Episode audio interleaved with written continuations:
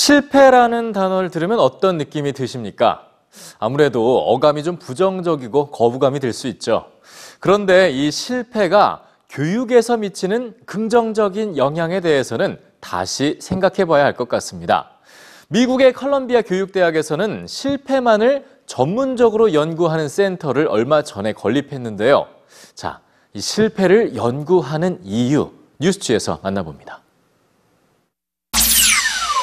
미국 컬럼비아 교육대학에서 뉴욕의 고등학생들에게 물었습니다.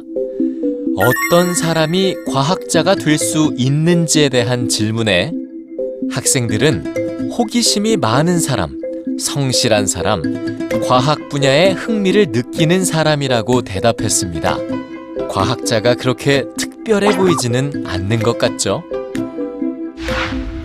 그래서 이번에는 스스로 과학자가 될 수 있을 것 같냐고 물었습니다. 그러자 거의 모든 학생들이 자신은 과학 점수가 좋지 않기 때문에 열심히 해도 과학자가 될 수 없을 거라며 부정적으로 답했습니다. 컬럼비아 교육대학에서는 4개 고등학교에서 과학 수업을 듣는 472명을 대상으로 실험을 했습니다. 학생들은 세 그룹으로 나눠서 첫 번째 그룹은 과학자들의 개인적인 실패와 극복 사례를 배우고 두 번째 그룹은 학업에서의 실패와 극복 사례, 마지막 그룹은 업적과 성공 사례만을 배운 것이죠. 5주 동안 진행된 이 실험에서 과학 분야 위인들의 실패 이야기를 배운 두 그룹의 학생들은 과학 성적이 향상됐고 과학자들의 업적에 대해서만 배운 학생들은 성적이 저하된 것으로 나타났습니다.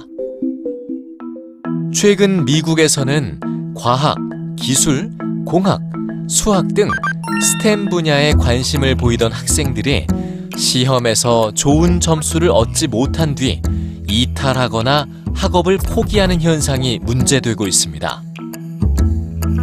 그동안의 교육에서 과학자들의 업적만을 강조한 만큼 과학자의 실패나 역경에 대해 배우지 않은 학생들이 과학자는 과학자로서 타고난 재능과 자질을 갖고 있다고 생각하기 때문입니다. 엘버트 아인슈타인이나 마리 퀴리 같은 유명한 과학자들이 평범하고 불완전한 사람들이라고 생각하지 못하는 거죠. 이 결과를 토대로 컬럼비아 교육대학의 연구진은 최근에 실패 교육을 연구할 혁신센터를 설립했습니다. 연구진 중 한 명인 린 시글러 박사는 학생들의 실패를 학습 과정의 정상적인 부분으로 깨달을 수 있도록 연구할 것이라고 계획을 밝혔죠. 물론 시험 중심의 교육, 결과가 중요한 교육 시스템에서 학생들이 실패를 경험으로 받아들이기는 쉽지 않을 겁니다.